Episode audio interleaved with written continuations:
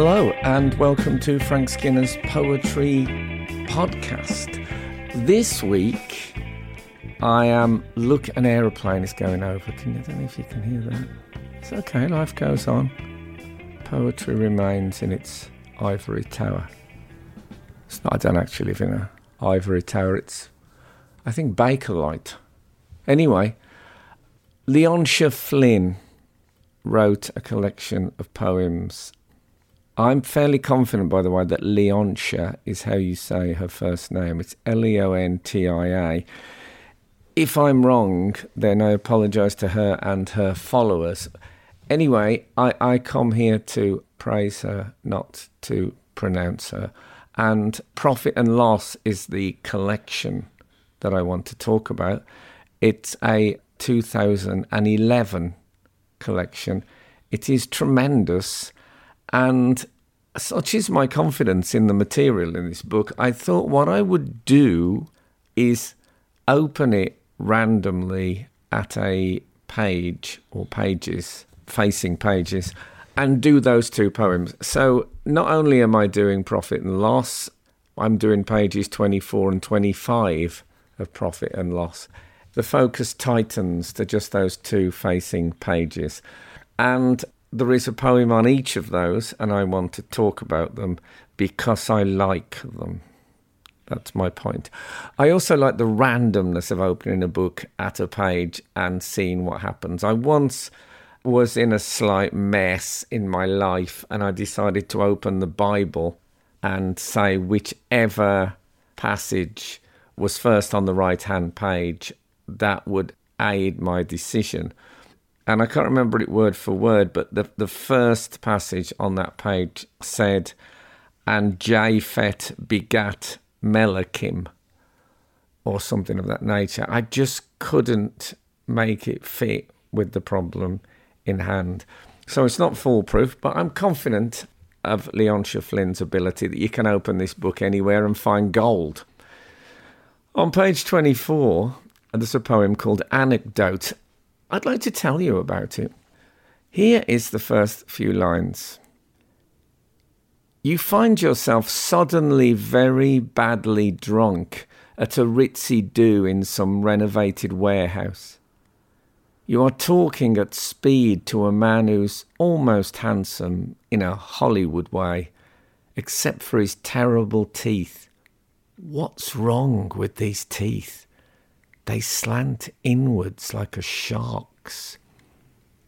And this is the last clear thought you will recall when you wake to the drama of an unknown room. I love it the drama of an unknown room. We must surely, all my listeners, have experienced that. If you haven't, don't feel bad about it. Okay, so you find yourself suddenly very badly drunk at a ritzy do in some renovated warehouse. I don't know if you are drinkers. I used to drink to tremendous excess and no longer drink. But that suddenly is a very true experience. How badly drunk jumps on you rather than slowly embraces you. Okay, you find yourself suddenly very badly drunk at a ritzy do in some renovated warehouse. You are talking at speed to a man who's almost handsome in a Hollywood way. Hollywood way, I would take that to be a not very real, slightly phony, inauthentic way. So we're already having a sense of inauthenticity about this guy, except for his terrible teeth. Now, the font switches to italics at this point. So already my poetry antennae go up. What is Leontia doing? Why has she made this choice? Because poets usually have very good reasons for even the tiniest of choices. Even font options, they're up to something. And in italics, what's wrong with these teeth? They slant inwards like a shark.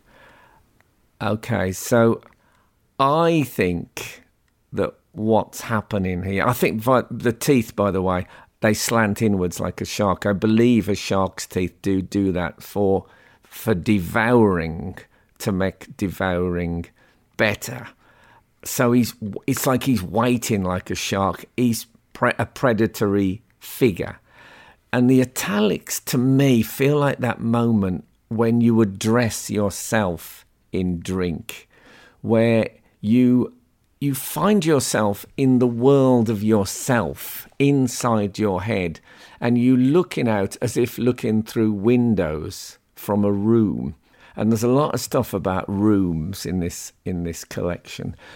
And you find yourself saying things like look at this person's teeth to yourself because thought changes considerably when you're that drunk and i think maybe drunks always think in italics.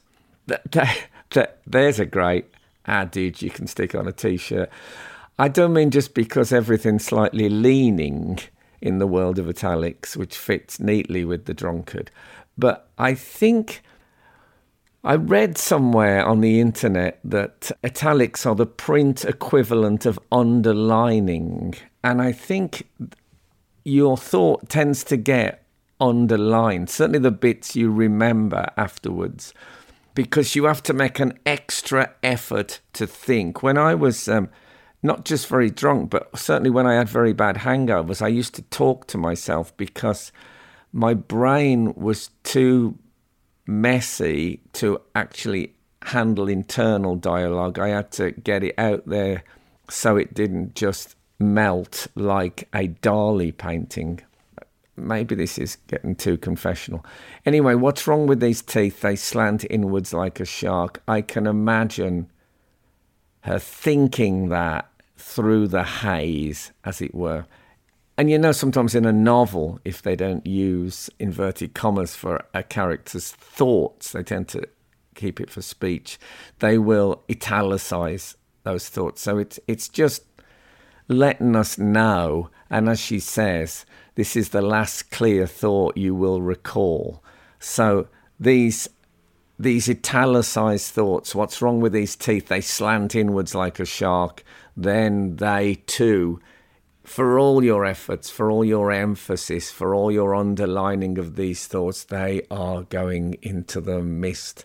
You're going into the mist. And then you're going to wake up in the drama of an unknown room. So that bit, and this is the last clear thought you will recall when you wake to the drama of an unknown room. And there is a, the stanza ends with those two italicized thoughts, and the new stanza begins, and this is the last clear thought you will recall. So the gap between the stanzas is that memory blank that drunks experienced and that she's experienced. So the white, the very white page between the stanzas represents that moment of loss when you are doing stuff, but you will not remember what you were doing. And I love that. Um, this is the last clear thought you will recall when you wake to the drama of an unknown room. And there is something dramatic about waking up in a strange room after a night like that. And there is something self dramatizing about it. There's something, I don't know, I used to find in these kind of one night stand situations that when you wake up, you do feel you're like you're in a movie, like you're someone living in the fast lane. That was my own experience. A, a, female friend once said to me, this may be an outdated thought, but she was sincere about it, that when it comes to a one night stand, a man gains something and a woman loses something. Discuss. Okay, I'm going to go on to the next bit. Above your head, some charming cosmic dust spins a neutral light. There's a mystery trail of kicked off shoes, slumped coat, deserted jeans that leads only, alas, to the dead end of yourself. Now we can see that lying in bed, so just coming round, and those thoughts from last night, what's wrong with these teeth? They slant inwards like a shark. That's just about all you've got of the later stages of the previous evening. But here you are in an unknown room. Above your head, some charming cosmic dust spins a neutral light. And I think that's that thing when you're waking up and just noticing things. You haven't really started thinking properly yet. You're just noticing stuff. And you know those bits, I think they're called aerosols, those bits of dust that sometimes in sunlight you can see them quite clearly. So you know they're always there, just moving about through the atmosphere. Above your head, some charming cosmic dust, just something to look at that's a bit beautiful and interesting as you re emerge into consciousness. Uh, and it spins a neutral light. And I'm thinking that might be some celebration of its non judgmental nature. There's no one here to judge the speaker, as one sometimes can be judged after a night like that. Just this completely neutral cosmic dust and this morning light shining down. And then it gets a bit more focused on her personally.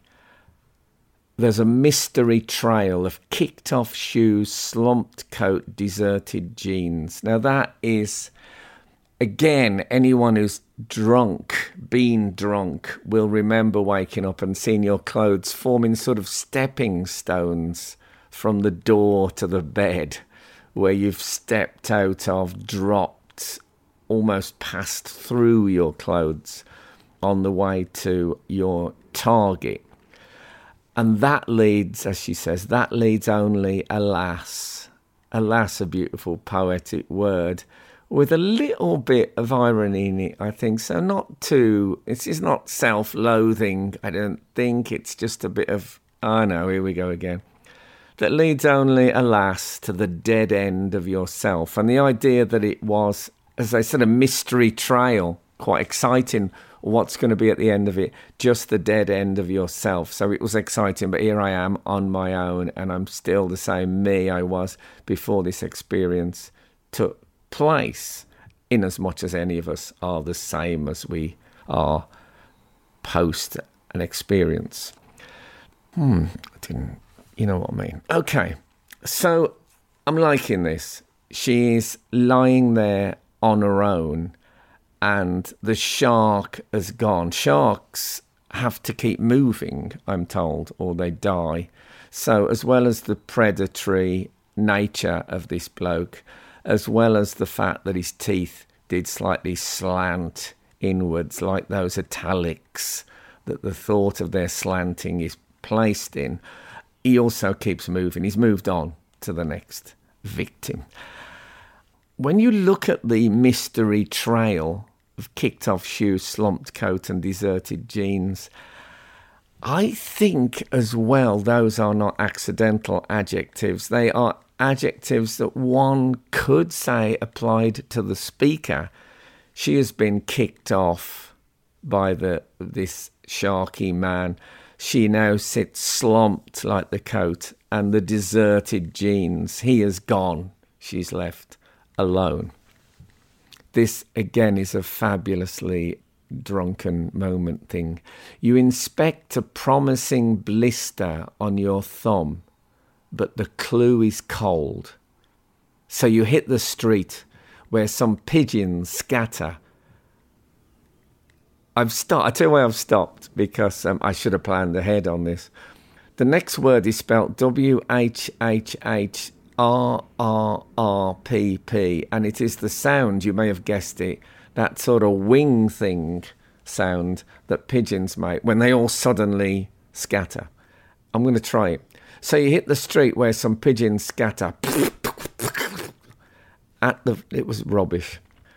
At the front doors click then one by one drop grimly back into place. Let's look at this a piece at a time. You inspect a promising blister on your thumb, but the clue is cold.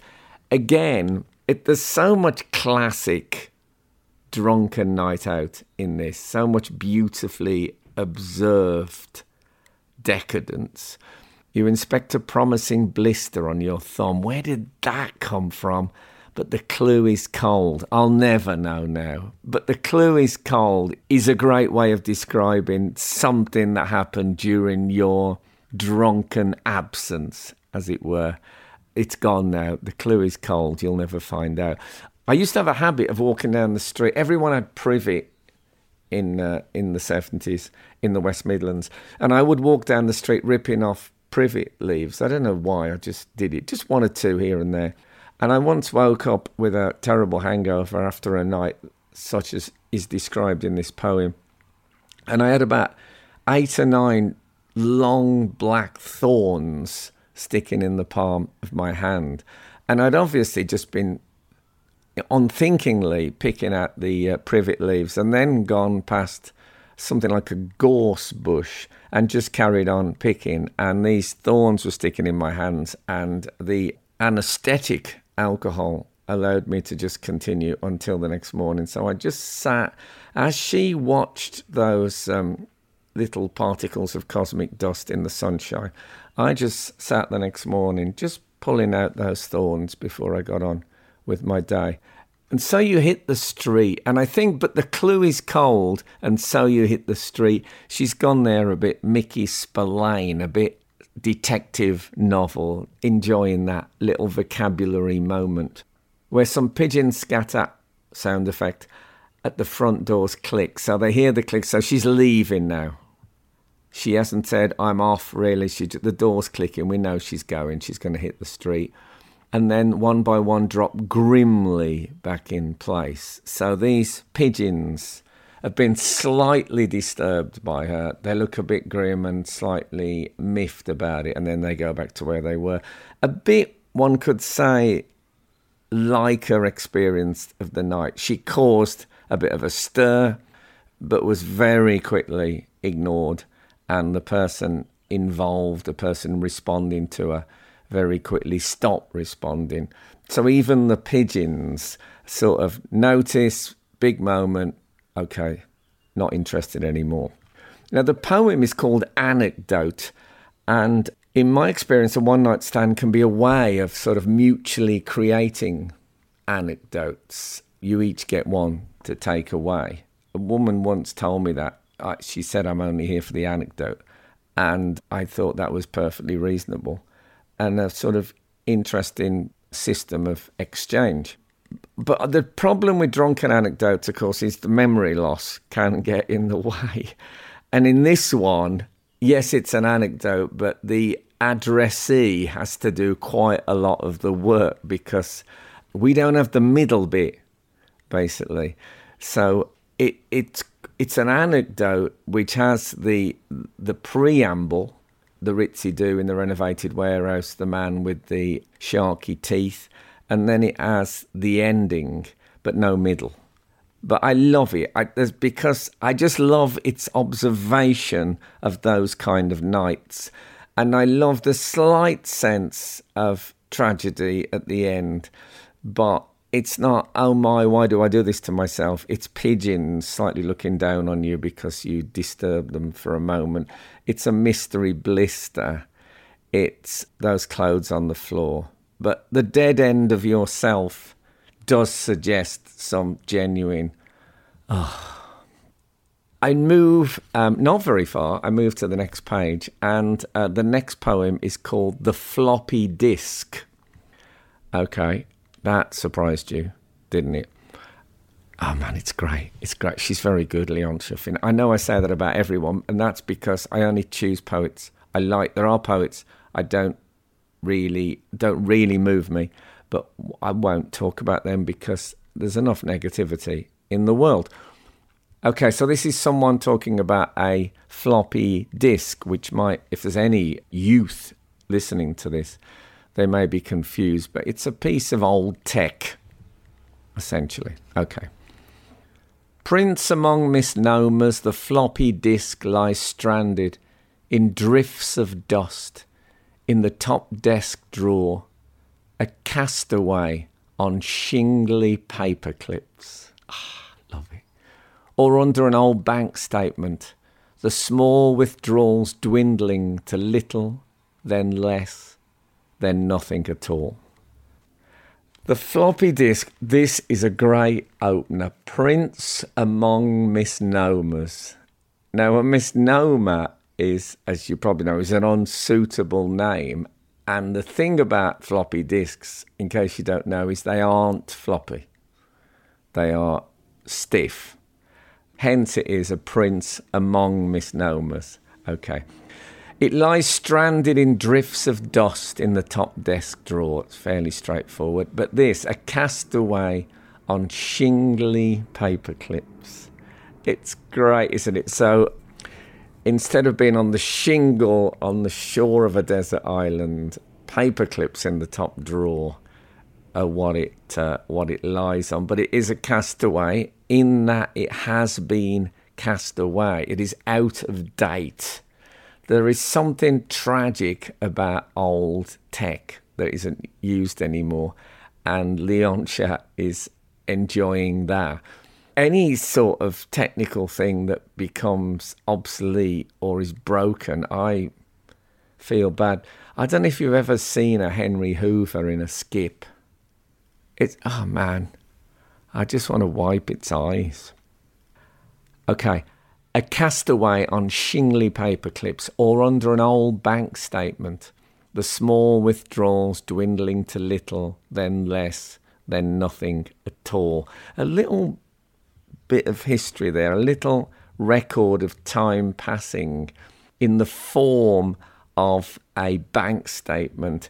And also, this is about time passing. It's about something that was absolutely new and exciting and thrilling, and now is just been cast away in a drawer. And the bank statement is a record of not only time passing, but in this instance, withdrawals dwindling to little, then less, then nothing at all. It's it's it's it's it's an ebbing away, which is what happened to the popularity and usefulness of the floppy disk. So if it lies under that bank statement, the bank statement is is almost like a, a record uh, of its its timeline and how its importance dwindled as did the withdrawals. Next bit. How young it is to be so obsolete. The stainless steel clip shines.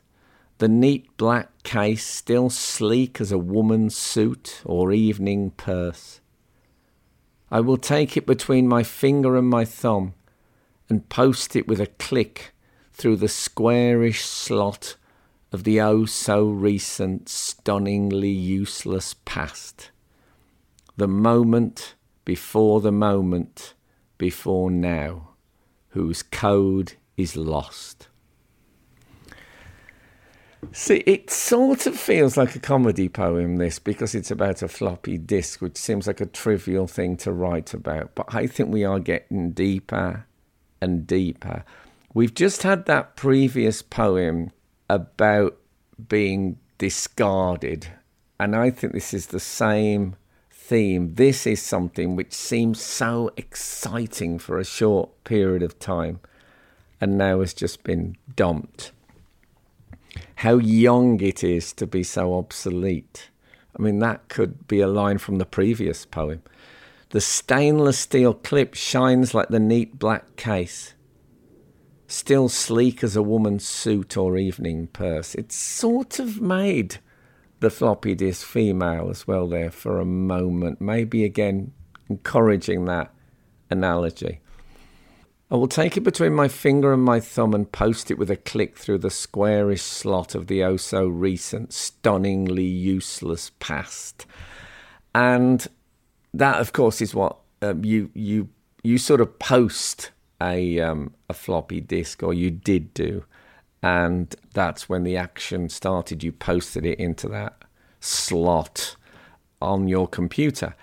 But what about that I post it with a click through the squarish slot of the oh so recent, stunningly useless past.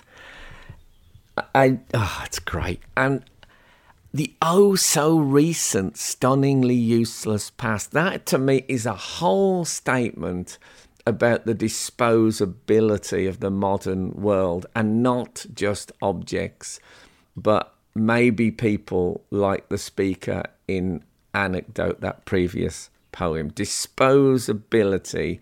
I like this. It's exciting. It's not exciting anymore. I'll put it in a drawer. Done. And what about this? The moment before the moment before now, whose code is lost. If you take now as the present, and the present is a ungraspable thing because each present, of course, every time I say present, now it's already past. Uh, the moment before, the moment before now. So there was that period when it was massive, the floppy disk. I remember the excitement. I remember the, the first one I saw. It really felt like the modern world had arrived. And it also suggests what Leontia's interested in, not the big significant. She didn't write about when the floppy disk was a was a big deal. She's gone straight to the floppy disk in retirement. Just like we don't actually get the action in the previous poem, we get the prefix and the suffix of that whatever happened in that unknown room. And here, let's just look at that closer. The moment before, the moment before now. So it's the past, but it's the very recent past, just a couple of moments back whose code is lost. We can't understand it. We can't remember how it felt. It's gone. Next bit. The words that tapped and flashed like a frantic bird against a window pane translate back to the gesture of the hand stalled on the keys like the spirit on the water. Hmm. Okay, the words that tapped and flashed like a frantic bird against a window pane. And that was what it was like when you put in a floppy disk. These things would suddenly start rolling up on your screen, these words. And yeah, it was exciting. They tapped and flashed. Um, it's a brilliant simile, like a frantic bird against a window pane, because you're looking at a pane of what looks like glass, a plastic. You're looking at a screen, which is like a window, and these things are fluttering, coming up and tapping at that window. And also, it's good because it works really well with the next image, which is like a frantic bird against a window pane. Translate back to the gesture of the hand stalled on the keys, like the spirit on the water. And now, the spirit on the water is that moment in Genesis, the, the first book of the Bible, when the world is about to be created. There is this sort of pulpy, cloudy world of nothingness and chaos, and the Spirit hovers over it the Holy Spirit, often seen as dove like, bird like, hovers over it, waiting, just about to create order from the chaos, just about to make the world. And so that is the ultimate image of creativity. So, what she's done here, I think she's turned time backwards. The words that tapped and flashed like a frantic bird against a window pane translate back to the gesture of the hand stalled on the keys like the spirit on the water. So we've gone from where it is now, which we've already talked about, which is obsolete, that moment when it used to tap and flash like a frantic bird, and then back before that to the hand just hovering over the keyboard just before the moment of creativity, just before the creation of all the work that's going to come from that floppy disk. So she's rewinding time, I think, to try and find that moment when it was all anticipation. instead of what is now all retrospection. Again, she's looking for the moment before the moment before now. Right. Last bit. Like the shouts and groans that issue from the mine after the prop has snapped, the floppy disk is the love note still sealed in its envelope. It's the marker, blank, above its own strange grave.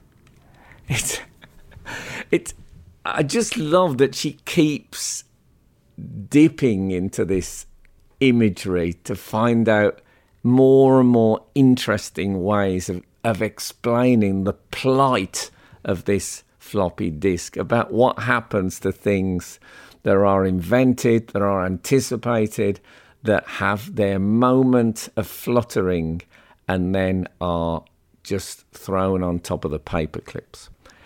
Like the shouts and groans that issue from the mine after the prop has snapped. A pit prop, obviously, is what holds up the roof of a mine. So this is, it's about that tragedy. It's about it's gone. The thing that worked, the thing that was crucial, the thing that's important, it's snapped, it's broken. We've lost that. It's it's gone. The floppy disk is the love note still sealed in its envelope, and I think that's how it looks in this desk drawer. And it's because a love note that's still sealed in its envelope is something that used to be very, very important. A love note. And now, for some reason, it was, if it was ever opened, it's been left anyway, resealed. It may be that it just didn't get open, that the love had already died, again, making us think of the previous poem. I once went to midnight mass and. Uh, spent the whole thing not really concentrating on the, the words the priest was saying, but thinking about this woman who I was totally obsessed with. And the next year, when I was at midnight mass, I thought, oh God, when I was here last year, of course, I was absolutely in turmoil, thinking about, um, thinking about, uh, and I could not remember her name, and that says something about what happens to the moment before the moment before now. I think. And yeah, a love note still sealed in its envelope. A love note, so exciting. Imagine the thrill of that, but just now not really interesting. And as I say, that's obviously the last poem has got echoes of that, and that has got echoes of the last poem. This final line, it's the marker blank above its own strange grave. So it's a bit like a tombstone, but blank. No name, no little bit of poetry, no dates, just forgotten. Above its own strange grave, in this case, I guess the drawer. But they do look a bit, a floppy disk does look a bit like a sort of tech gravestone so it works beautifully. And they used to have labels on that you could write on, and maybe no one's written on this label, so hence it is black. It has no epitaph.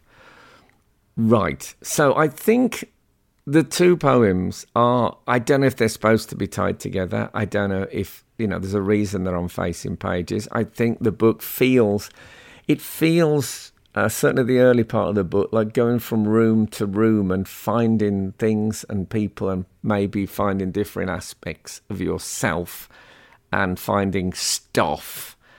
And I think both these poems, as I say, are concerned with the moment before the moment before now, very recent history and what's gone on in between seems less interesting to Leontia than the preamble and the aftermath. She's sort of less interested in the spotlight and more in the, uh, I suppose, the semi shadow that surrounds it. Not interested in the headline moment as in all that other stuff. I think they're two beautiful poems and sharp and smart. And this book profit and loss is full of them, which is why I was able to just open a page and go for it. So, um, what's quickly becoming my catchphrase on this uh, podcast? Check it out. Thanks for listening to Frank Skinner's Poetry Podcast. Don't forget to follow so you never miss an episode. And you can also catch me every Saturday at 8am on Absolute Radio. There'll be less poetry in that, but more jokes. See you next week.